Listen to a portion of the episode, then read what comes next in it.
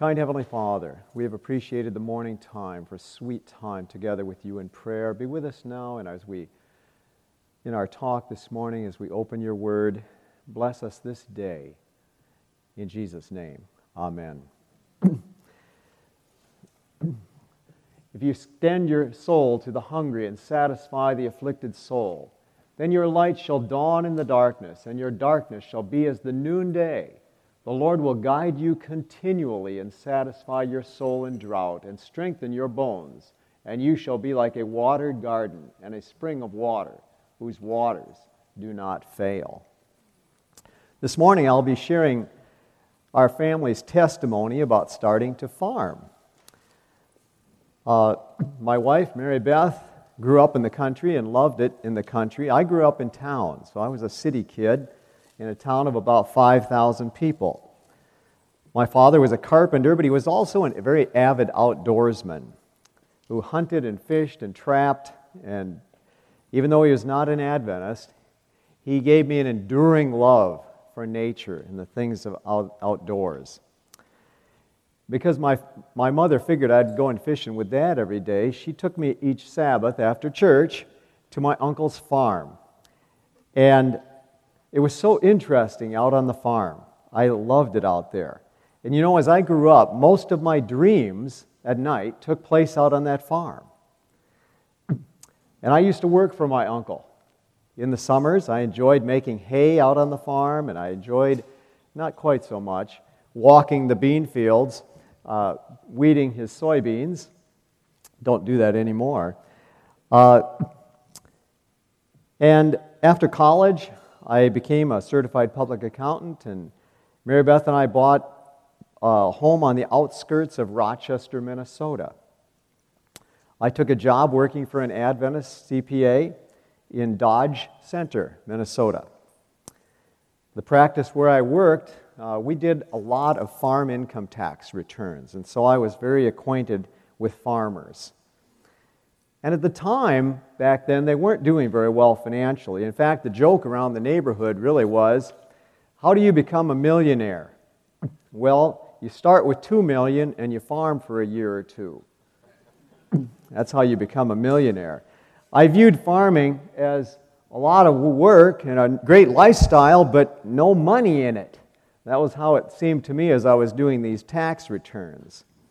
And uh, I remember the farm crisis of nineteen eighty-six there, uh, when land prices dropped from three thousand dollars an acre to about six hundred dollars an acre almost overnight. It was stunning. Probably twenty percent of our farm clients went broke. It was very difficult times. I can tell you, I wouldn't have dreamed of starting to farm myself. The Bible says, and the Lord will guide you continually. Isn't that true? Have you found that to be true in your life? I mean, isn't it true all the time?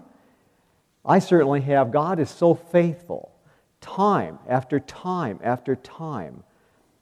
Someone once told me that sometimes in our lives it's so dark that you really can't see the place to put your next step. Isn't that true? And yet, when we turn around and look behind us, we see a four-lane highway of where God has led. Isn't that true? Well, after five years of living on the outskirts of the city of Rochester, Mary Beth and I knew for sure we needed to get out into the country to raise our family. I bought, I tried.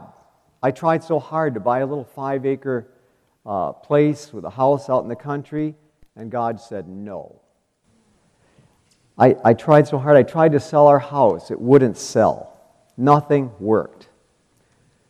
Finally, a man came into my office and said, I heard you're looking for a place in the country. I said, yeah, I am. He was selling a, a, an old farmhouse and barn and fifty acres of land. Well, God overruled. We bought that little farm. God didn't want me to have just a couple acres. He wanted me to have fifty acres. God overruled, and I'm so thankful that God wouldn't give me what I wanted. Maybe that's happened to you. You wanted something, and God said, no, I've got something better for you in mind. So I'm so glad He said no. Well, after twenty years of accounting work, I felt God's call to serve in the mission field as a volunteer We were volunteers in Africa for eleven years, Mary Beth and I, and Andrew sitting between us there. Uh, we started, we sold my accounting practice and moved to Kibidula Farm in Tanzania. And we lived off the rent from my home and the house. We had paid off the farm. And then after eight years at Kibidula in Tanzania, we were in the Congo, Democratic Republic of Congo, for three years. I was involved in evangelism, publishing, church planting, and of course, always the accountant. Got to do the treasure work. Well, it was a blessing to work with our son, Keith, and Tammy there in the Congo, and uh, that was just a real blessing. And Nathan and Starla. And Nathan and Starla are here at our meetings. That's fun to have them here, and they're going to be moving to Tanzania to work with Kibidula Farms uh, in March of this year. I hope you get a chance to talk to them. But once again, I saw the farming was discouraging there in the village, seeing the struggle of subsistence farmers, usually farming an acre, maybe two, of corn. Maybe they were getting ten bushels to the acre. It was a hard life. Hunger, hard work, battling weather, lack of soil fertility, bugs, disease. It was heartbreaking to watch it, really. Alcoholism was rampant. People were flocking to the cities, seeking to fulfill their dreams. And when they got there, they saw their dreams crushed and lost their families oftentimes. Their lives out on the farm were simple. No crop, no eat. That's pretty simple, isn't it? And you know, it was sad because if you wanted to insult someone, you called him an mshamba. You know what mshamba is in Swahili? That's a farmer. That's how you insulted somebody. Isn't that true, Grace? And uh, I would ask young people, what does your dad do for a living? Well, he doesn't do anything for a living. He's a farmer. Well, so that was the kind of mental attitude people had toward farming. And how much we need to be able to go to these other countries and lift up their ideal of what God's plan was for farming and give them knowledge so that they can see a better way of life. How much we need to do that. I appreciate these agricultural missionaries. And uh, I see some of them sitting here right now, and I'm just so thankful for the work you're doing. But they were people needing hope. And when we extended the gospel message to them, they readily accepted it. Praise God. If you extend your soul to the hungry and satisfy the afflicted soul, then your light shall dawn in the darkness, and your darkness shall be as the noonday. How true that is. The thing I learned working in the mission field was to trust in God. I didn't know what I was doing, but I tried my very best. I made so many mistakes. But in spite of these, God blessed our work there exponentially beyond what we could imagine. I remember Nathan helping us drill over fifty wells and the impact that made on probably one hundred or two hundred thousand people's lives was just amazing. We had the privilege, this is with my friend Rudy Harnish, who mentored me in Tanzania, and uh, getting probably a couple hundred thousand books out to colporters during those years. It was just amazing. And distributing tons and tons of Bible studies and literature out to people. And we just praise the Lord for those opportunities. In training, we had evangelism training school. We trained so many church planters, and they were so diligent in their work. And we had the privilege of seeing, over those years, ten, over ten thousand people baptized. I can only say thank you, Lord, for the privilege of working with you, because it's you doing all the work. It wasn't really until later that I found the same thing in farming. Trust in the Lord, work really hard, and then watch God bless your efforts. He's the one who does most of the work. Well, after eleven years overseas, we moved back to Minnesota for family reasons, and I'll be honest, I didn't have a clue what I was going to do. I started doing some income tax returns again because that's what I knew how to do, and we were so thankful to have be back at our little home in the country. It's like an oasis.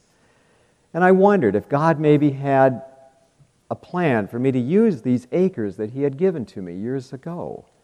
Quotes like these went through my mind. In God's plan for Israel, every family had a home on the land with sufficient ground for tilling. Thus were provided both the means and the incentive for a useful, industrious, and self-supporting life.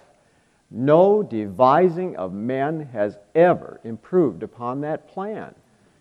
To the world's departure from it is owing, to a large degree, the poverty and wretchedness that exist today.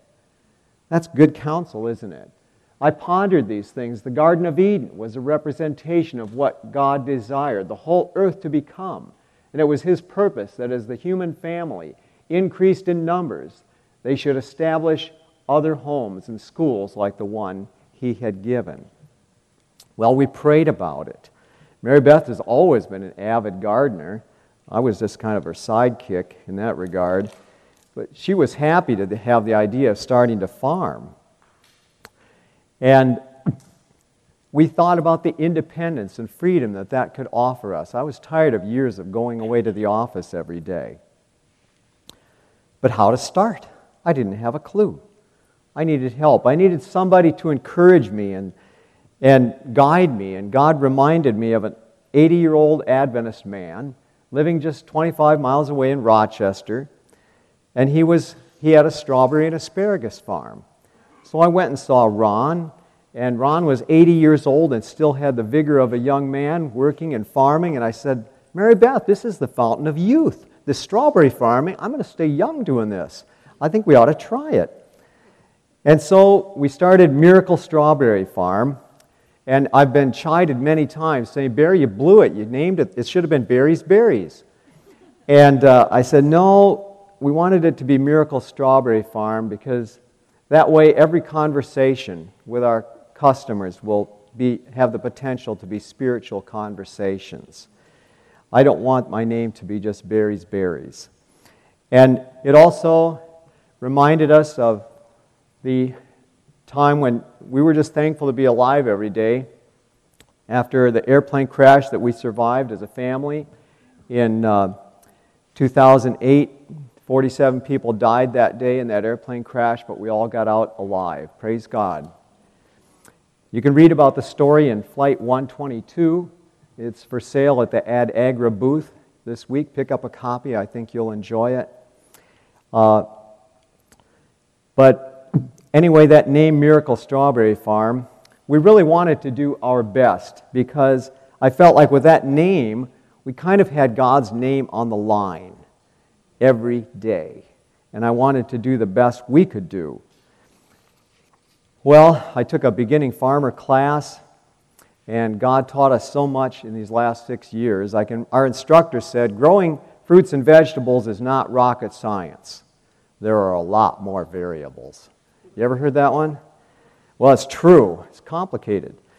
But Ron was my mentor. This is Ron and Andrew and I. I went to Ron's farm. I don't think I could have started farming without Ron. Seeing it done, I copied many of the things he did, and it would have been almost impossible to start without him. I, he's still farming, by the way. In his mid-eighties now, I talk to him frequently. Ron was my mentor. Friends, how many Adventists are there like me out there? They maybe want to move to the country. They want a garden. They'd even consider farming if they could just be inspired by those already doing it. To see it being done, to pick the produce, to see customers happily buying produce. They need to see a living parable. Well, they need to come to Adventist farms. We need to be accessible. But maybe not during the busy time. Arise, shine, for your light has come, and the glory of the Lord is risen upon you. For behold, the darkness shall cover the earth, and the deep darkness the people. But the Lord will arise over you, and his glory will be seen upon you. Friends, others need to hear the stories of God's blessings in our lives if we're farming. Gardening, the same. Visiting our country homes so they can see the theoretical become the reality. And maybe they'd say, you know, I think I could do this with God's help. Well, in the spring of two thousand fourteen, we planted sixteen thousand strawberry plants in two and a half acres. You don't have to start as big as I did. Probably went in over my head. But, and then, not to stop there, we planted fourteen thousand asparagus roots on about an acre and a quarter. And then we planted eleven thousand asparagus seeds. Mary Beth said, seeds are only ten cents, roots are thirty-five cents. It's cheaper to plant seeds, right? Well, planted those seeds, and then the next spring we had to dig up all those seeds that had now become roots and then transplant them down ten inches. It was Minnesota, you know, it's Minnesota. You got to go down deep or they'll freeze out. Well, it was back-breaking work that spring. And I thought we would never get done planting those asparagus roots. And of course, then you wait three years before you get any money out of it. And uh, then there was, the weeds started to come. Is this any surprise to any of you? And I suppose it shouldn't have been to me, but we couldn't keep up with, you know, three, four acres of weeding. And I didn't know what to do. And, you know, when I tried to hire people to come weed, they weren't too enthusiastic about it. And to be honest, I didn't have the money to pay them. We used up most of our life savings in the mission field, and what was left of it was in that those those acres of strawberries and asparagus, and I needed a crop bad, because when you plant strawberries in Minnesota, you're going to wait a year till you get a harvest. By the time that year was up, we needed a crop bad.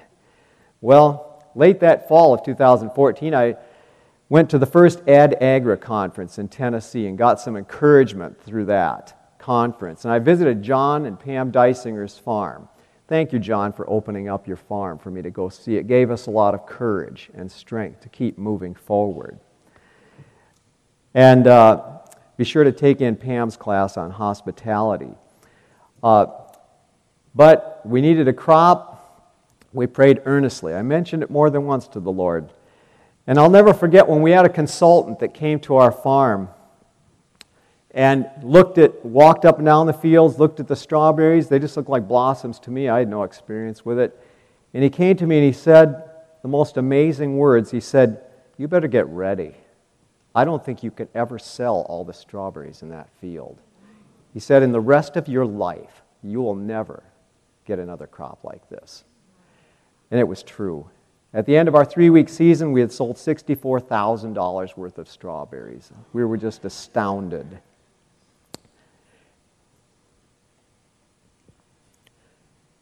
And that was after about forty percent of them rotted in the field because I couldn't get them out fast enough.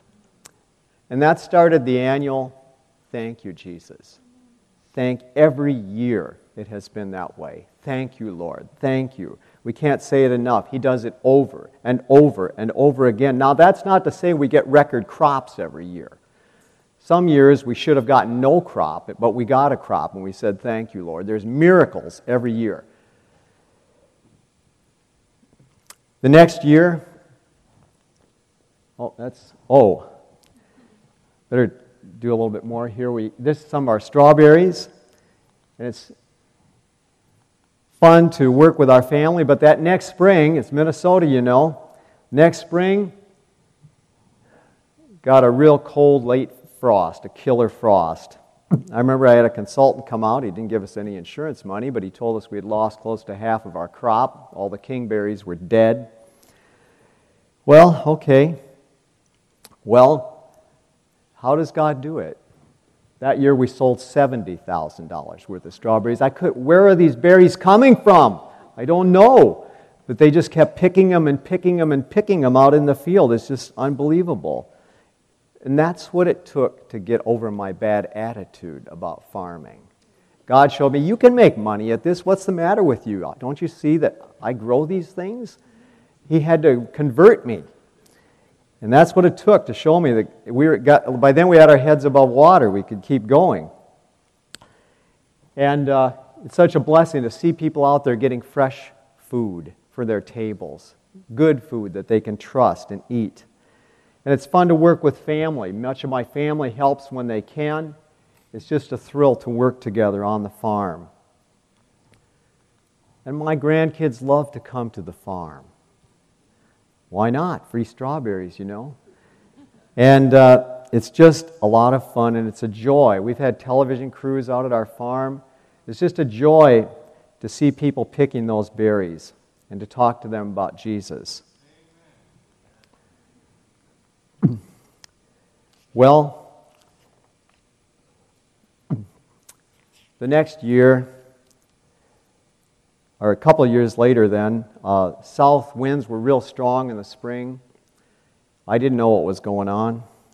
I didn't see the zillions and zillions of flower thrips that were falling out of the sky onto our berry patches from the south. Anyway, then the hail came and took out what, most of what was left of the crop. When a hailstone meets a strawberry, you know who wins every single time? It's the hailstone. Well, the thrips devoured the blossoms, and I looked out there. I remember on opening day that year, that's the day you want people to come and say, wow, and go home and tell their friends. I remember going out into the field, the man came and he looked at the strawberries that were out there, and he said, these look pretty picked over. I think I'm going to go somewhere else. That's opening day. It was just made me sick. I couldn't even go out in the field. I took my pickers and we went to somebody else's strawberry farm so we could at least pick something there and have something to sell anyway. People were coming. Well, and the berries that had survived the thrips were not red, very distinctly brown in color. Anyway, we prayed. What else do you do?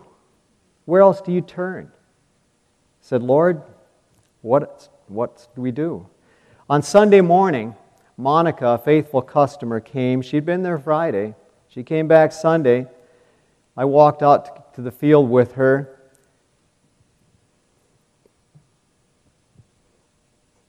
I couldn't believe my eyes. Monica looked at me and said, what happened? The berries are red, and there's lots of them. She's a Catholic lady. She said, on the way over, I was praying for your farm. I said, thank you, Monica. We've been praying too. It was another miracle. We got a decent crop that year. Should have had no crop. But God did it again.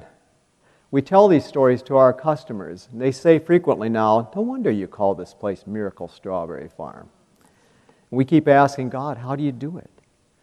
We needed irrigation for our farm. And, you know, I'm just a human. I thought, well, we better drill a well. So we tried to drill a well, and I won't say why, but the state of Minnesota said, no, you're not going to do that. Well, the Lord had other plans. He'd already put a little gravel pit right next to my building site. I didn't know about it. And it was there. The gravel was there. A man came and said, I'll trade you, I'll dig the pond for nothing if you let me have the gravel. I said, okay, Lord, it's your program. Let's go ahead. So I got an irrigation pond for nothing. Praise be to God. Before they call, I will what? I will answer. Now we have uh, this planter here that when we plant, it buries a drip irrigation line right underneath every single row of strawberries, and we can water them all from underneath out of our pond. Praise God. Well, the stories don't end. They're there every single year. This last year, two thousand nineteen, it was a short season. We got thirteen inches of rain during our two-week season. That's just a bummer for strawberries. Seven inches in one night. Not only that, four times during that night while that deluge was coming down, it started to hail. Well, the berries were ripe. It was we were in mid-season, early season. Four times that night, Mary Beth and I started to pray earnestly, Lord, these are your strawberries. Please protect them. And in the morning, I went out. Of course, the water everywhere. Pond was overflowing. Ditches were full. Went out to look at my field. And uh, I went out, and you could see the leaves were shredded. But the berries weren't damaged at all. I said, this is impossible. I took off my boots, knelt down there. I said, Lord, your angels were here in the night. We got a great crop this year, and I made a profit again. So between the mission field and farming, I've learned so much about trusting God from day to day. Andrew and Mary Beth, I, I brought some brochures that we hand out on our farm, and they're going to hand those out for anybody who wants to look at one. Just some brochures we used. We tried to tell them about work in the mission field. This is our poster that when we sell our asparagus to the farm, to the grocery stores, uh, shows meet your farmers. Then our priorities are faith, farm, and family. And we try to point them to our website where they can learn more about, about Jesus. Our farms need to be lighthouses for God. We need to have literature available. In our strawberry season, we get about one hundred, up to one hundred forty cars a day coming to our little farm. Isn't that amazing? Praise God. Well, we need to be agricultural missionaries, spreading the truth through agriculture and health. And the Lord will guide you continually and satisfy your soul in drought and strengthen your bones, and you shall be like a watered garden and like a spring of water whose waters do not fail. Those from among you shall build the old waste places, and you shall raise up the foundations of many generations, and you shall be called the repairer of the breach. Let's be living parables with our gardens, our farms, and our country homes, our gardens. Invite church members out to your home to see what country living is like. Show them your garden. Give them some produce from the garden.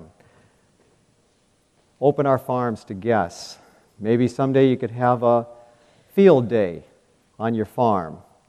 And for those of you going to visit farms, make an appointment. People are busy there with a capital B. And uh, so don't just show up and say, show me around.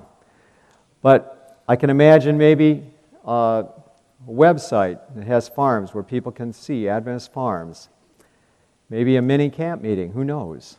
Why not? But let's mentor others and encourage them to follow God's original plan for mankind. Let's be living parables day by day. Then your light shall dawn in the darkness. Arise, shine. Let's pray.